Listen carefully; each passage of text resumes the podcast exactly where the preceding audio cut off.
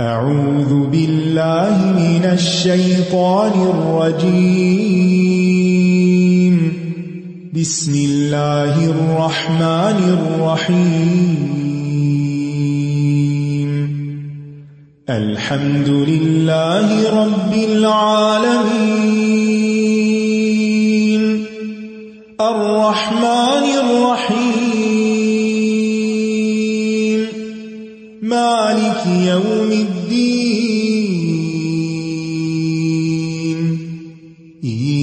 إياك نعبد وإياك نستعين اهدنا الصراط المستقيم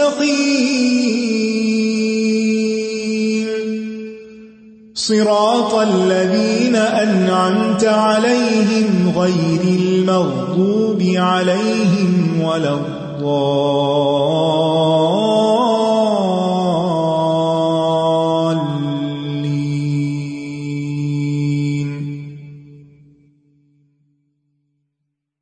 السلام علیکم و رحمۃ اللہ وبرکاتہ۔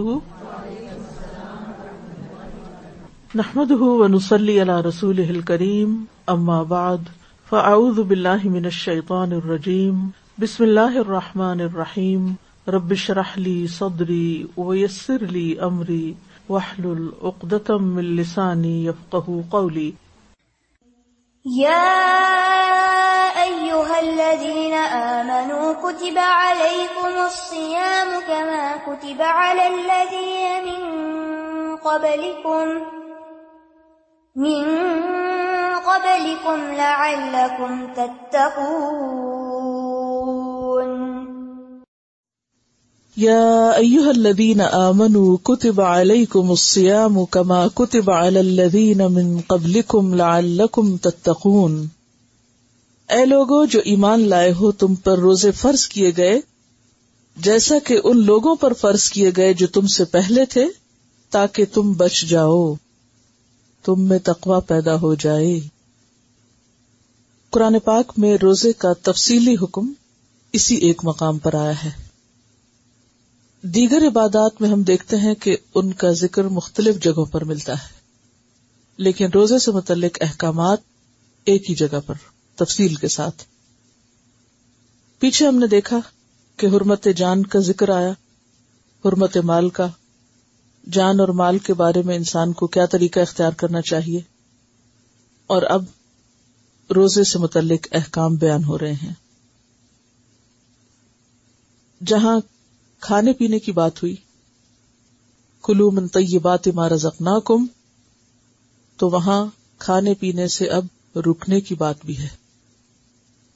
جہاں ایک طرف اللہ کی نعمتوں سے فائدہ اٹھانا مقصود ہے، وہاں نعمتوں کا شکر ادا کرنا بھی ضروری ہے۔ اور نعمتوں کا شکر اسی وقت انسان ادا کر سکتا ہے جب اس کو نعمتوں کی قدردانی ہو۔ تو روزہ رکھ کر ایک مخصوص وقت تک کے لیے کھانے پینے سے رکنا یا نعمت سے رکنا انسان کے اندر شدید احساس شکر پیدا کرتا ہے۔ اور جیسا کہ آپ جانتے ہیں کہ شکر اور تقوی دونوں بنیادی طور پر دل میں ہوتے ہیں اور دل کے احساس اور کیفیت سے ہی ان کا آغاز ہوتا ہے۔ تو یہاں پر روزے کے مقاصد میں یہ دونوں چیزیں رکھی گئیں کہ لعلکم تتقون اور لعلکم تشکرون۔ کہ تمہارے اندر تقوی پیدا ہو اور تمہارے اندر شکر پیدا ہو۔ اور تقوی جس کا معنی ہم نے پڑھا کہ تقوی بچنے کا نام ہے، تو ہم دیکھتے ہیں کہ کس طرح روزہ رکھ کر انسان کے اندر مختلف گناہوں سے بچنے کی قوت پیدا ہوتی ہے، یا انسان پھر جہنم کی آگ سے بچنے کا سامان کرتا ہے۔ حدیث میں آتا ہے کہ الصوم جنتن کجنت احدکم من القتال۔ کہ روزہ تمہارے لیے ڈھال ہے، جس طرح تم میں سے کسی کو جنگ سے بچانے کے لیے ڈھال ہوتی ہے۔ یعنی قیامت کے دن گناہوں کی جو آگ بھڑکے گی یا سزا انسان کے لیے تیار ہوگی، اس سے بچنے کے لیے روزہ ایک مؤثر کردار ادا کرتا ہے اور انسان کو آگ سے بچانے والا ہے، دنیا میں گناہوں سے بچا کر۔ گناہ عام طور پر کیوں ہوتا ہے؟ گناہ انسان کب کرتا ہے؟ گناہ کا سبب کیا چیز ہوتی؟ خواہشات۔ خواہشات کی پیروی۔ اور خواہشات کی پیروی میں اللہ کی قائم کی ہوئی حدود کو توڑنا۔ تو جب ایک انسان اللہ کی حد توڑتا ہے، تو وہ دراصل گناہ کا مرتکب ہوتا ہے۔ اور ایسا کیوں کرتا ہے انسان؟ کہ انسان اپنے نفس کے ہاتھوں مجبور ہو جاتا ہے۔ اور انسان کے بہت سے گناہ اس کے کھانے پینے سے اور اس کے جنسی تعلقات سے متعلق ہوتے ہیں۔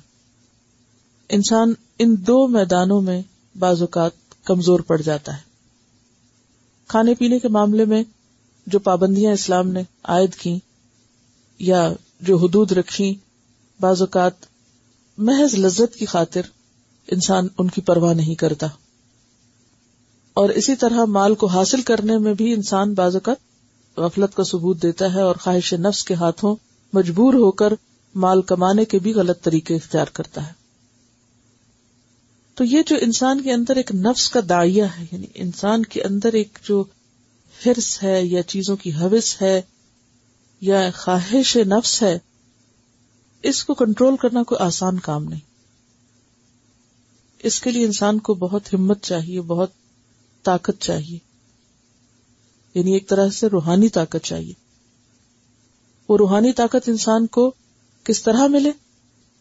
ایک طرف تو اللہ کا ذکر اور اللہ کی یاد اور اللہ کی عبادت جیسے نماز ہے، اس طریقے کی عبادت سے، اور دوسری طرف جیسے روزہ ہے جس میں کرنا کچھ نہیں، رکنا ہے۔ یعنی نماز میں کئی کام کرنے کے ہیں اور روزے میں نہ کرنے کے۔ یعنی جہاں نماز آپ کو کرنے کے لیے کہتی ہے یا حج آپ کو کرنے کی بات کرتا ہے یعنی حج کیا ہے؟ عبادت ہے نا، تو اس میں آپ کو کچھ کرنا ہوتا ہے۔ اور روزے میں آپ کو کچھ نہیں کرنا ہوتا۔ عبادات ویسے بھی آپ دیکھیں تو دو طرح کی ہیں۔ مالی، جیسے زکوٰۃ، اور بدنی۔ جیسے نماز اور روزہ۔ اور حج، جس میں مال اور بدن دونوں ہی شامل ہو جاتے ہیں۔ تو انسان کی روح کو مضبوط کرنے کے لیے جسمانی مشقت بھی چاہیے اور روحانی طاقت بھی چاہیے۔ اور روزے سے یہ دونوں چیزیں انسان کو حاصل ہوتی ہیں۔ اور اگر روزے کی طریقہ کار پہ ہم غور کریں، تو روزے میں سب سے پہلے سویرے سحری کے وقت انسان اٹھتا ہے۔ انسان کو اپنی نیند توڑنی پڑتی۔ اس وقت اٹھنے کے لیے کہا جاتا ہے جب انسان کا اٹھنے کو دل نہیں چاہتا۔ اس وقت کھانے کو کہا جاتا ہے جب کھانے کو دل نہیں چاہتا یعنی سحری کھانے کو۔ جب بہت نیند آ رہی ہوتی ہے تراوی کے وقت اس وقت کہا جاتا ہے کہ ابھی تم قرآن سنو۔ اسی طرح دن میں جب دن طویل ہو، خاص طور پر کھانے کو جی چاہتا ہے، تو انسان کو کہا جاتا ہے کہ ابھی کھا نہیں سکتے تم، اپنے آپ کو روکو۔ تو روزے کے اگر طریقہ کار پہ غور کرے تو مسلسل انسان نفس کی خلاف ورزی کر رہا ہوتا ہے، اپنے آپ کو روک رہا ہوتا ہے۔ مسلسل ایک مہینے تک ایسا کرنے سے انسان کے اندر ایک خاص قسم کی پھر قبت پیدا ہو جاتی ہے سیلف کنٹرول کی۔ تو روزہ دراصل نام ہے سیلف کنٹرول کا۔ اور پھر صرف کھانے پینے سے رکنا اور جنسی تعلقات سے رکنا ہی کافی نہیں، بلکہ غلط باتوں سے رکنا، غلط کاموں سے رکنا بھی ضروری ہے۔ جیسے ان آیات کے اختتام پر باطل طریقے سے مال کمانے اور رشوت دینے سے منع کیا گیا۔ تو غلط طریقے سے مال کمانے سے بھی رکنا۔ یعنی جس رب کے حکم سے تم روزے میں حلال کھانے سے رکتے ہو، اسی رب کے حکم سے تم عام زندگی میں حرام کھانے سے بھی رکو۔ اور حرام طریقے اختیار کرنے سے بھی رکو۔ اسی طرح ہم دیکھتے ہیں کہ حدیث میں آتا ہے ملم یدا قول الزور والعمل به فليس لله حاجت ان یدا طعامه وشرابه کہ جو شخص روزہ رکھ کے بھی جھوٹ بولنا اور اس پر عمل کرنا نہ چھوڑے، تو اللہ کو کوئی ضرورت نہیں کہ وہ پھر اپنا کھانا پینا چھوڑ دے۔ اس سے یہ بھی پتا چلتا ہے کہ اگرچہ ظاہری طور پر صرف کھانا پینا روکا گیا، لیکن عملی طور پر رمضان میں ہمیں یا روزے کی حالت میں ہمیں بد زبانی کرنے سے یا غلط بیانی کرنے سے بھی روکا گیا۔ تو بیسیکلی روزے کا اگر پورا کانسیپٹ دیکھے تو اس میں خود کو روکنا جو ہے وہ نمبر ون ہے۔ یعنی روک لینا۔ برائی سے روکنا، حرام سے روکنا، کھانے پینے سے رکنا جھوٹ سے رکنا غلط باتوں سے رکنا اور رکنے کی ایک ٹریننگ ہے۔ یعنی ایک تربیت کا مہینہ ہے جس میں انسان ہر وقت رکنے کی پریکٹس کر رہا ہوتا ہے۔ تو یہاں اس کا فائدہ یہ بتایا کہ اس طرح تمہیں رکنا آ جائے گا سیلف کنٹرول تمہارے اندر آ جائے گا، اور اس کا فائدہ تمہیں کو پہنچے گا۔ اسی لیے ہم دیکھتے کہ روزے کا اجر بہت بڑا ہے۔ حدیث میں آتا ہے کہ جو شخص اللہ کے راستے میں ایک دن کا روزہ رکھتا ہے، اللہ تعالیٰ اس کا چہرہ اس ایک دن کے بدلے جہنم سے ستر سال دور کر دے گا۔ یہ بخاری کی روایت ہے۔ یعنی اتنا زبردست فائدہ ہے کہ جو حقیقی معنوں میں اپنی روح کے ساتھ روزہ رکھتا ہے۔ فی سبیل نے اللہ کی خاطر جیسے اللہ نے کہا ہے یعنی نہ تو غلط زبان استعمال کرتا ہے اور نہ ہی روزے کی حالت میں جو پابندیاں ان میں سے کسی پابندی کو توڑتا ہے۔ تو ایسا شخص جو صبر اور شکر کا بہترین مظاہرہ کرتا ہے، قیامت کے دن بہترین اجر پائے گا۔ اور یہ آیت جو ہے، یہ دو ہجری میں شابان کے مہینے میں سوموار کے دن نازل ہوئی تھی، مدینہ میں آنے کے بعد۔ اور روزے کو ہم دیکھتے ہیں کہ اس آیت کی روح سے ایمان کا تقاضا بھی قرار دیا جا رہا ہے۔ یا الذین آمنوا، کتب علیکم الصیام۔ اے لوگوں جو ایمان لے تم پہ روزے فرض کیے گئے۔ تو گویا روزہ رکھنا ایمان کا حصہ ہے۔ جسے پہلے دن بات ہوئی تھی نا کہ ایمان محض قول کا نام نہیں۔ ایمان دل کے یقین، زبان کے اقرار اور عمل کی تصدیق کا نام ہے۔ یعنی آپ کا عمل بھی ایمان ہی کا حصہ ہے۔ جس کا ایمان مضبوط ہوگا، اس کا عمل بھی بہترین ہوگا۔ اور جس کا عمل خراب ہے، تو اس سے پتہ چلتا ہے کہ بنیادی کمزور ہے، جڑی کمزور ہے۔ بیجی خراب ہے۔ ایمان کمزور ہے۔ تو اس لیے ہم دیکھتے ہیں کہ اے اہل ایمان کہہ کے پکارا گیا۔ ایمان کا واسطہ یا ایمان کا احساس دلایا گیا ہے۔ اے لوگو، جو ایمان لائے ہو، تم پر روزے فرض کر دیے گئے جیسا کہ تم سے پہلے لوگوں پہ فرض کیے گئے تھے۔ اور پہلی امتوں میں صرف کھانے پینے سے رکنے کا روزہ نہیں ہوتا تھا، بولنے سے رکنے کا بھی روزہ ہوتا تھا۔ جی ہاں۔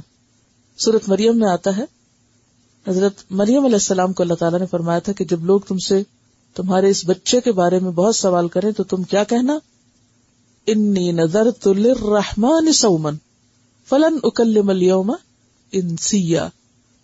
کہ آج میں نے رحمان کے لیے روزے کی نظر مانی ہے۔ روزہ رکھ لینا۔ تو یہ کون سا روزہ تھا؟ چپ کا روزہ۔ فلن اکل مل یوم انسیا تو آج میں ہرگز بھی کسی سے بات نہیں کروں گی، میں جواب ہی نہیں دوں گی۔ تو یہ پچھلی امتوں میں چپ کا روزہ بھی ہوتا تھا، لیکن اب نہیں ہوتا۔ اس لیے جب کوئی آپ سے کچھ پوچھے، چپ کے روزے کی نیت نہ کیا کرے ٹھیک ہے؟ کیونکہ بعض لوگ چپ کا روزہ رکھ لیتے ہیں۔ انہیں پوچھتے جاؤ، سوال کرتے جب آگے سے ٹس سے مس نہیں ہوتے۔ گویا انہوں نے چپ کا روزہ رکھا ہوا۔ تو یہ روزہ اب نہیں رہا۔ لفظی معنوں میں ویسے بھی آپ کو معلوم ہے کہ رکنا۔ تو بولنے سے رکنا بھی کیا ہے؟ روزہ۔ لیکن یہ پہلے تھا، اب صرف کھانے پینے سے جنسی تعلقات سے رکنا روزہ کہلاتا ہے۔ اور اسی لیے ہم دیکھتے ہیں کہ آپ صلی اللہ علیہ وسلم نے یہ بھی فرمایا کہ روزہ ڈھال ہے تو تم میں سے جو کوئی روزے سے ہو پھر اسے چاہیے کہ وہ نہ بے حیائی کی بات کرے اور نہ ہی شور شرابہ کرے۔ ادا کا یوم سو میں احدکم، جب تم میں سے کوئی روزے کی حالت میں ہو تو فلا یرفس ولا یسخب یعنی نہ بے حیائی کی باتیں کرے اور نہ شور شرابہ کرے۔ اس سے یہ بھی پتا چلتا ہے کہ شور ہنگامہ کرنا یہ بھی کوئی پسندیدہ چیزوں میں سے نہیں۔ اور اگرچہ ہم پر اب اس طرح کا روزہ نہیں رہا کہ چپ کے کوئی بات نہیں ہم کر سکتے، لیکن زیادہ باتیں کرنا اور بیکار باتیں کرنا اور اونچی اونچی باتیں کرنا، شور ہنگامہ کر کے باتیں کرنا، بلند آواز سے چیخنا، چلانا، یہ روزے کی حالت میں پسندیدہ نہیں۔ اور اگر روزے کی حالت میں پسندیدہ نہیں، تو اس کا مطلب کیا؟ کہ عام دنوں میں بھی یہ کوئی اچھا اخلاق کی بات نہیں۔ تو یا الذین آمنو، اے لوگو جو ایمان لائے ہو کتبہ علیکم السیام ہو تم پر روزے فرض کیے گئے، کما کتبہ الذین من قبلکم، جیسے کہ پہلی امتوں پہ فرض کیے گئے تھے جو تم سے پہلے گزری لعلکم تتقون، تاکہ تم تقوی اختیار کرو۔ اور تقوی کا اختیار کرنا بھی ہر امت کے لیے لازم تھا۔ تقوی بھی ڈے ون سے انسان سے مطلوب ہے۔ سورت النساء، آیت نمبر 131 میں آتا ہے وَلَقَدْ وَصَّيْنَا الَّذِينَ أُوتُوا الْكِتَابَ مِنْ قَبْلِكُمْ وَإِيَّاكُمْ أَنِ اتَّقُوا اللَّهِ کہ جن لوگوں کو کتاب دی گئی ان کو اور تم کو سب کو ہم نے وسیعت کی ہے۔ تاکیدی حکم دیا ہے کہ اللہ کا تقوی اختیار کرو۔ کیونکہ تقوی کے بغیر کامیابی نہیں ہو سکتی۔ تقوی ہر چیز میں ضروری ہے۔ اور تقوی کیا ہوتا ہے؟ خلاصہ کیا ہے پھر اس ساری گفتگو کا؟ یعنی روزہ فرض کیا گیا تاکہ تم میں تقوی پیدا ہو۔ اور تقوی کیا ہے؟ انسان اس دنیا میں اس طرح زندگی بسر کرے کہ جن چیزوں سے اللہ نے رکنے کے لیے کہا ہے، بچنے کے لیے کہا ہے، ان سے رک جائے۔ کیونکہ سوم ہے ہی رکنا، اپنے آپ کو روکنا۔ یعنی جو شخص رمضان میں کھانا پینا چھوڑ سکتا ہے اور شور ہنگامہ چھوڑ سکتا ہے، تو وہ عام زندگی میں بھی اللہ کے حکم سے اللہ کی ناپسندیدہ باتوں کو، کاموں کو، جو اس کو پسند نہیں، ان کو بھی چھوڑ سکتا ہے۔ تو خلاصہ ساری بات کا کیا ہے؟ کہ روزے کیوں فرض کیے گئے؟ رمضان کا مقصد کیا ہے؟ اس بات کی ٹریننگ کہ انسان اللہ کی منع کی ہوئی باتوں سے رکنے کے قابل ہو۔ کیونکہ رکنا ہی ضروری ہے۔ حد مت توڑو، ورنہ پکڑے جاؤ۔ اگر آپ کسی کی باؤنڈری وال کو کراس کر کے داخل ہو جائیں، تو آپ کس چیز کو دعوت دیتے ہیں؟ اپنے گھر سے نکل کے کسی اور گھر میں چھلانگ لگائے خود تو کیا ذرا کوئی چیز پھینکے ہاں؟ تو یہ جو حدود ہے اللہ کی، کہ جہاں اللہ تعالیٰ روکتا بس یہاں رک جاؤ، بس اس سے آگے نہیں جا سکتے۔ وہاں رکنا ضروری ہے۔ اگر تم نے اپنے نفس کی باغیں ڈھیلی چھوڑ دی اور نفس کے گھوڑے کو بے لگام کر دیا کہ وہ جہاں چاہے جا کے جس کا کھیت چر لے، جو چاہے کر لے، تو پکڑ ہو جائے گی۔ اب آپ ساری چیز کو تصور میں لائیے۔ سام الفرس گھوڑے نے روزہ رکھا اور گھوڑوں کو ٹریننگ دی جاتی تھی اور پھر روزہ ہم پہ فرض کیا گیا۔ ہمیں بھی نفس کے گھوڑے کو ٹرین کرنا ہے اور وہ باتیں نہیں کرنی۔ جو منع کی گئی ہیں، وہ کام نہیں کرنے جو منع کیے گئے ہیں۔ کیونکہ اللہ تعالی نے جو دین ہمیں دیا ہے، وہ ہماری زندگی کو کیا کرتا ہے؟ ڈسپلن مومن بے لگام زندگی نہیں گزارتا، بلکہ ڈسپلنڈ زندگی گزارتا ہے۔ ہم کیا چاہتے ہیں؟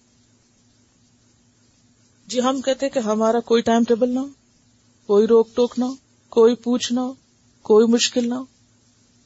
ہمیں جینے دو جیسے ہم چاہتے ہیں جینا۔ ٹھیک ہے، پھر دنیا میں ہی جنت بنا لو جیسے چاہتے ہو۔ اللہ کی اس بہترین جنت میں داخل ہونے کے لیے تو آپ کو ایک ڈسپلن کا پابند ہونا ہی پڑے گا۔ اللہ کی روکی ہوئی چیزوں سے رکنا ہی پڑے گا۔ اس کے بغیر گزارا نہیں۔ یہ ہے سبق روزے کا۔ طرح طرح کے کھانے لگے میں ہوں۔ ہر چیز اویلیبل سخت بھوک۔ نہیں کھانا۔ کس کے ڈر سے؟ اللہ کے ڈر سے۔ کس کے حکم سے؟ اس کے حکم سے۔ اگر آپ کسی ایسے معاشرے میں رہ رہے جہاں بے حیائی کے کھلے مواقع کوئی روک ٹوک نہیں، کوئی پوچھ نہیں، کوئی ماں باپ دیکھنے والے نہیں، منع نہیں کر سکتے، کوئی پابندی نہیں لگا سکتے، قانون آپ کے حق میں، ہر چیز آپ کو سپورٹ کرتی ہے، ہر فیسلٹی موجود ہے، لیکن آپ کیوں رکے؟ اللہ کے حکم سے۔ یہی روزے کا سبق کہ آپ دنیا کے کسی بھی حصے میں ہوں ساری دنیا غلط کر رہی ہو۔ لیکن آپ اللہ کے ڈر سے رکے رہیں۔ یہی اصل روزہ ہے۔ اور مومن مرتے دم تک روزے سے ہوتا ہے۔ مومن کا روزہ کب افطار ہوگا؟ جنت میں ہوگا۔ یہ مومن کی ٹریننگ ہے۔ اور پھر یہ ٹریننگ ہر سال ہے۔ اور چند دنوں کے لیے۔ أياما معدودات، فمن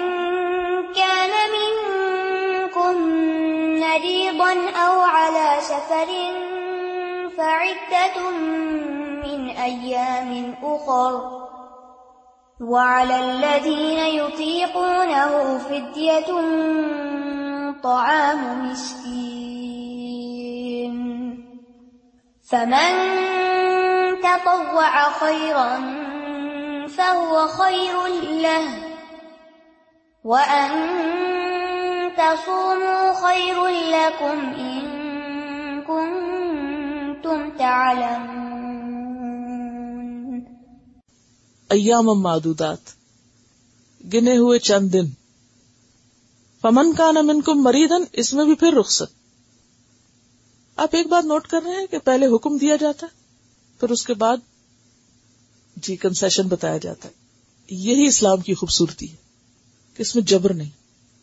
انسانی مزاج کی رعایت کی گئی۔ پیچھے آپ دیکھیں وسیعت فرض ہے تم پر۔ تمہیں اس کی پابندی کرنی۔ ہاں اگر گڑبڑ ہے تو پھر وہاں بدل دو۔ یعنی گناہ کی بات ہے، یا کوئی زیادتی کسی اور پر ہو رہی ہے تو وہاں تبدیلی کر سکتے ہو۔ وہ ریجڈ نہیں ہوگی وہاں۔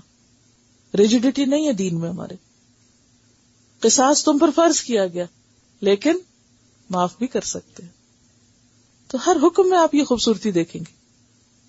یعنی اصل حکم حکم کی پابندی کرنا۔ لیکن ایسے حالات آ سکتے ہیں کہ جب تم ہنڈریڈ پرسینٹ کیونکہ اللہ تعالیٰ جانتا ہے انسان کمزور ہے۔ انسان کے اوپر ہمیشہ ایک جیسے حالات نہیں رہتے۔ وہ ہمیشہ جوان نہیں رہ سکتا، وہ بوڑھا بھی ہوگا۔ وہ ہمیشہ صحت مند نہیں رہ سکتا، وہ بیمار بھی ہوگا۔ وہ ہمیشہ گھر میں نہیں رہ سکتا، وہ سفر بھی کرے گا۔ تو پھر ایسے میں کیا کرے؟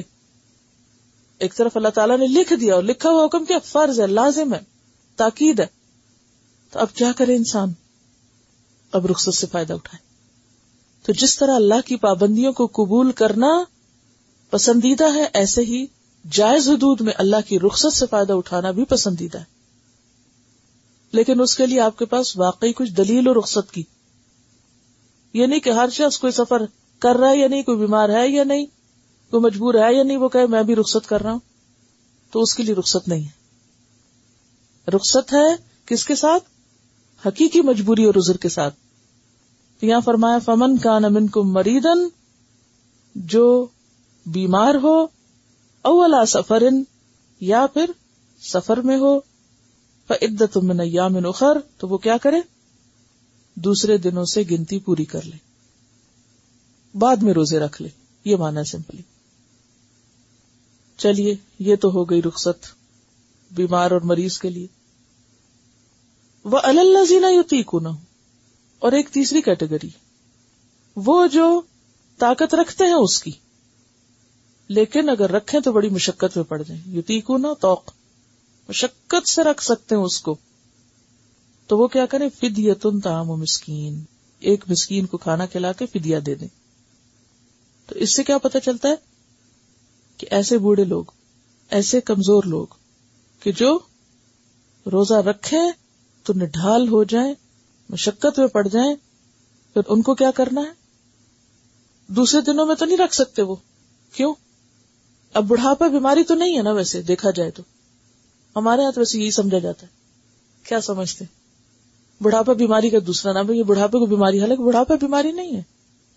تو اسی لیے آپ دیکھیے کہ مریض الگ ہے، مسافر الگ ہے، اور یہاں ایک طرح سے بڑھاپے کی بات ہو رہی ہے۔ لیکن بہرحال ایک کمزوری کی حالت ضرور ہے۔ تو کمزوری سے ہی مشقت ہوتی۔ تو مشقت میں کیا کرے؟ فدیا تو تام مسکین۔ مسکین کو بطور فدیا دے دے۔ فدیا ہوتا ہے معاوضہ دینا۔ فے ڈالیے اچھا فدیا فے ڈالیے اور مانا ہوتا ہے فدیا کا معاوضہ دینا، بدلے میں کوئی چیز دے کے چھڑانا۔ تو فادو، ہم پڑھ چکے ہیں آپ۔ تو تم معاوضہ دے دو۔ کیا معاوضہ؟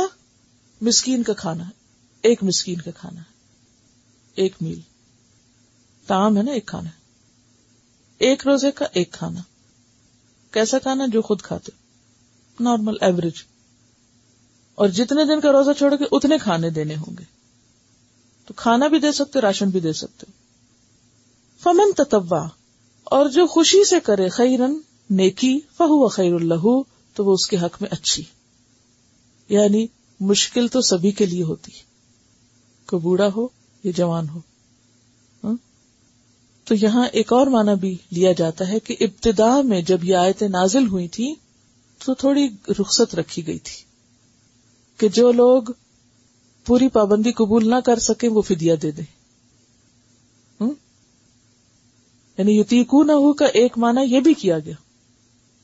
کیا؟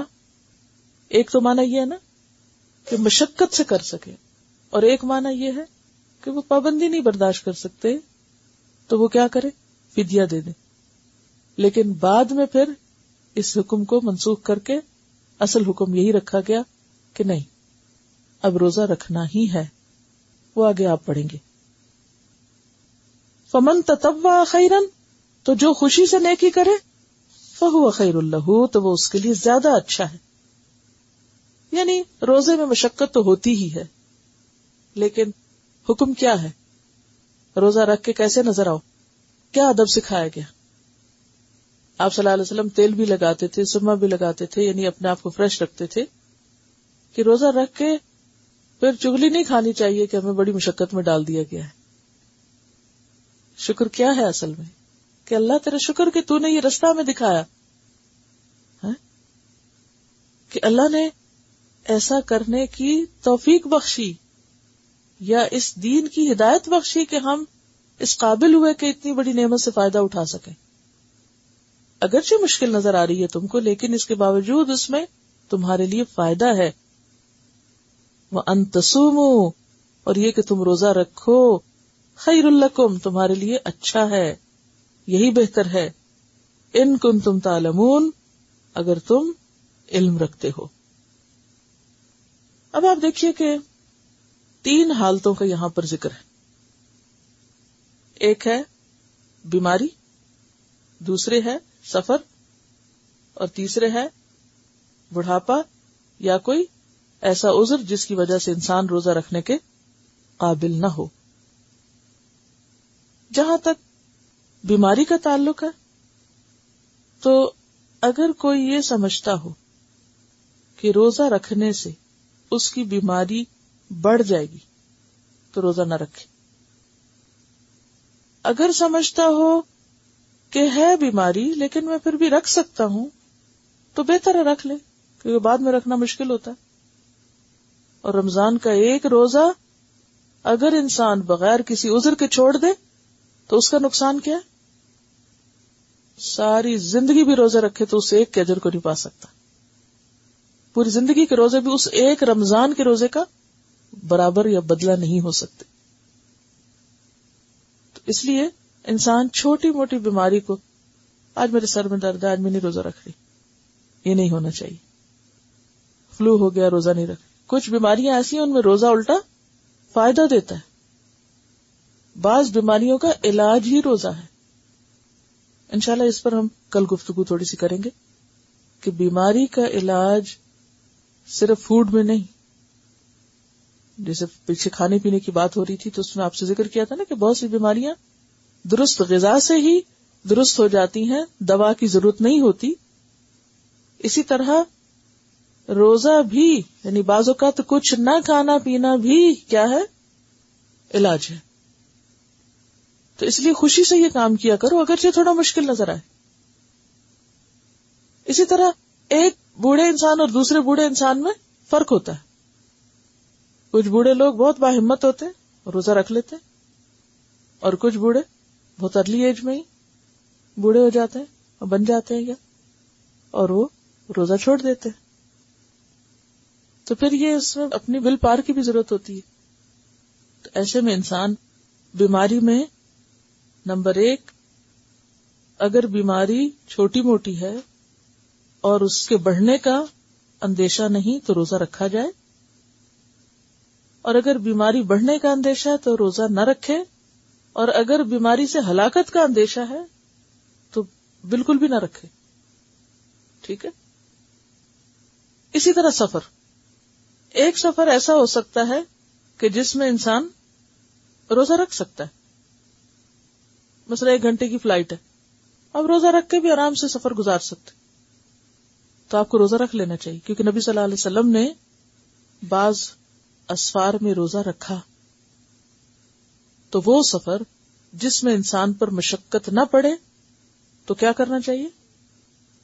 روزہ رکھ لینا چاہیے۔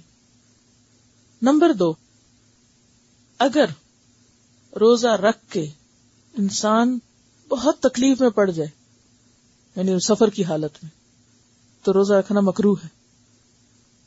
اور اگر روزہ رکھ کے ہلاکت میں پڑ جائے تو حرام ہے۔ اس کے دلائل موجود ہیں حدیث میں۔ جو لوگ روزہ رکھ کے مشقت میں پڑ جائیں اور کسی کام کے قابل نہ رہیں، تو ان کے بارے میں آپ صلی اللہ علیہ وسلم نے فرمایا لئی سمن البری السیام فی سفر سفر میں روزہ رکھنا کوئی نیکی کا کام نہیں۔ اور جہاں انسان مرنے کے قریب پہنچ جائے، تو وہاں تو خودکشی کے برابر ہوگا پھر۔ یعنی ایسا سفر جو پر مشقت اور پتہ ہے کہ انسان ہلاکت میں پڑ سکتا ہے، تو وہاں روزہ رکھنا حرام ہے پھر۔ ایک حدیث میں آتا ہے، بخاری کی حدیث ہے۔ صحابہ نے روزہ رکھا ہوتا نڈھال ہو رہے تھے، لیکن روزہ چھوڑنے پہ آمادہ نہ تھے۔ نبی صلی اللہ علیہ وسلم نے اثر کے وقت سب لوگوں کو دکھا کے پانی پیا اور روزہ کھول دیا، جس کا مطلب یہ تھا کہ سب لوگ روزہ کھول دیں۔ آپ کو پتا کہ جب انسان ڈی ہائیڈریٹ ہو جاتا ہے تو کیا ہوتا ہے؟ موت ہو جاتی ہے نا۔ پانی کی کمی اتنی ہو جائے کہ جو ضرورت سے ڈراپ کر جائے، نیچے اتر جائے لیول اس کا تو انسان نہیں سروائو نہیں کر سکتا۔ تو ارب کے گرم ملک میں جب شدید گرمی ہوتی ہے تو اتنا پسینہ بھی آتا ہے اور پانی کی طلب بھی ہوتی ہے جسم میں کہ انسان ڈی ہائیڈریٹ کر سکتا ہے۔ اور سفر میں ویسے بھی پانی کم ملتا ہے۔ آپ نے دیکھو کہ سفر میں چاہے نارمل سفر بھی ہو، تو جسم جو ہے، اس کے اندر ایک چینج آتا ہے، تبدیلی آتی ہے۔ ایسے میں جب کچھ لوگوں نے روزہ نہ کھولا، یہ سوچ کے کہ تھوڑا سا رہ گیا، چلو پورا کر لیتے ہیں، جیسے بھی ہوتا ہے۔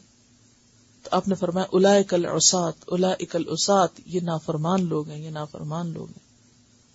آپ نے شدت سے ان کو منع کیا۔ تو اس سے یہ پتہ چلتا ہے کہ صرف لفظ سفر ہی کافی نہیں۔ اب یہاں آپ میں سے بعض لوگ ڈیڑھ گھنٹے کے سفر سے آ رہے ہیں۔ اب وہ کہ ہم تو رمضان میں روزے نہیں رکھیں کیونکہ ہم تو سفر میں ہیں۔ سو میل سے آ رہے ہیں مسئلہ۔ تو بات یہ ہے کہ صرف یہ نہیں دیکھا جائے گا کہ اس کا فاصلہ کتنا ہے، یا وہ اس کی مدت کتنی میں طے ہوتا ہے۔ یہ دیکھا جائے گا کہ آپ کتنا برداشت کر سکتے اسی طرح بیماری بھی صرف یہ نہیں دیکھا جائے گا کہ ہاں ہم بیمار ہیں۔ اگر اس طرح بیمار دیکھے تو شاید ہی آپ میں سے کوئی کہے کہ نہیں، میں صحت مند ہوں۔ ہر ایک کو کوئی نہ کوئی بیماری لگی۔ تو بیماری بھی ہر بیماری نہیں۔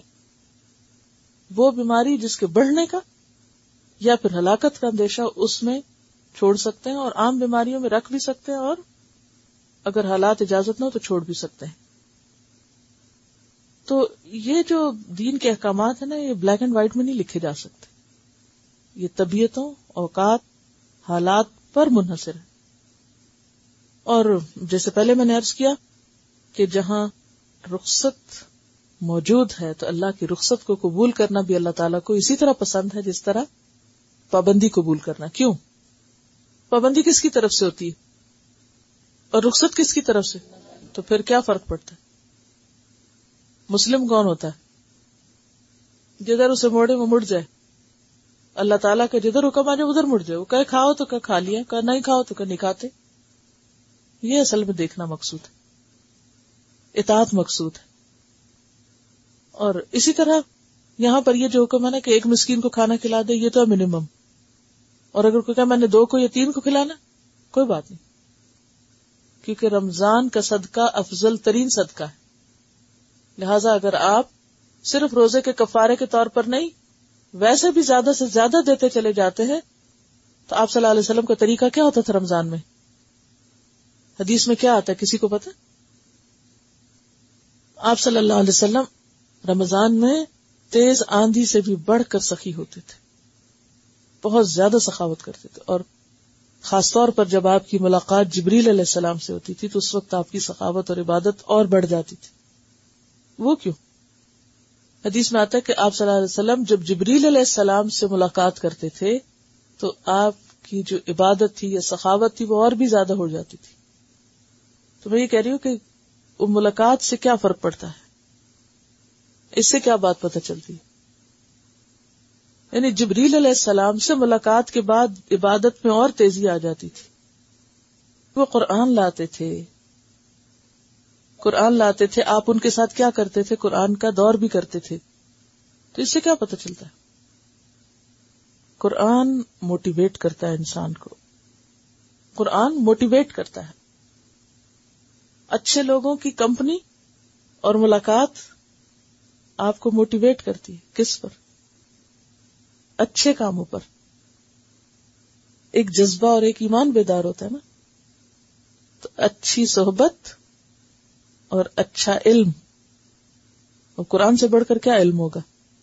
جبریل علیہ السلام قرآن لا رہے جبریل سے بڑھ کر کس کی ملاقات ہوگی؟ اللہ کے نمائندے وہ انتسوم خیر القم ان کن تم تالمون اگر تمہیں روزے کے ثواب کا علم ہو، تو تم روزہ رکھنا ہی زیادہ بہتر سمجھو گے۔ حدیث میں آتا ہے، اللہ تعالیٰ فرماتے ہیں، روزہ میرے لیے ہے۔ روزہ میرے لیے اصو لی وہ ان اجزی بھی اور میں اس کا بدلہ دوں گا۔ روزہ دار میری خاطر کھانا پینا اور شہوت چھوڑ دیتا ہے۔ رسول اللہ صلی اللہ علیہ وسلم نے یہ بھی فرمایا روزہ دار کے لیے دو خوشیاں ہیں۔ ایک روزہ کھولتے وقت اور دوسری جب وہ اپنے پروردگار سے ملے گا۔ اچھا دو خوشیاں کیوں بتائی گئی؟ جسے میں نے کہا تھا نا کہ ایک تو روزہ ہوتا ہے، رمضان کا روزہ، ایک دن کا روزہ۔ وہ ہے ایک لمیٹڈ روزہ۔ اور ایک ہے مومن کا ساری زندگی کا روزہ۔ اور اس روزے کی افطار کہاں ہے؟ اللہ سے ملاقات کے وقت کہ یار اب ہم آ گئے، وہ ساری پابندیاں نبھاتے جو تو نے ہم پر لگائی تھی۔ تو مومن ایک تو شرعی روزہ رکھتا ہے اور ایک اخلاقی روزہ رکھتا ہے، ساری زندگی۔ وہ انتسوم و خیر القم بظاہر مشقت کا کام بظاہر روزہ دار کے منہ سے بسانت بھی آتی، لیکن حدیث میں کیا آتا ہے؟ روزہ دار کے منہ کی بو اللہ کے ہاں کستوری کی خوشبو سے بھی زیادہ پسندیدہ ہے۔ تو اس کا مطلب نہیں ہے کہ مسواک نہیں کرنا چاہیے۔ آپ صلی اللہ علیہ وسلم رمضان میں بہت زیادہ مسواک کرتے تھے۔ لیکن چاہے کتنا بھی مسواک کرے، جب میدا خالی ہوتا ہے، تو بسانت پیدا ہو ہی جاتی۔ تو اس سے کیا پتا چلتا ہے کہ وہ بسانت بھی جب اللہ کو پسندیدہ ہے، تو پھر روزے کی کیا قدر و قیمت اور ویلو ہوگی؟ اس لیے فرمایا، روزہ رکھو تو یہی تمہارے لیے اچھا ہے۔ ہر لحاظ سے اچھا ہے۔ تمہارے ایمان کے لیے، تمہارے اخلاق کے لیے، تمہاری روح کے لیے، تمہارے جسم کے لیے۔ شروع میں بات کی تھی نا ویل بینگ کی۔ تو ویل بینگ کی جتنی بھی چیزیں ہیں، قسمیں ہیں، وہ ساری روزے سے انسان کو نصیب ہوتی ہیں۔ یہ بے شمار فائدے ہیں روزے کے۔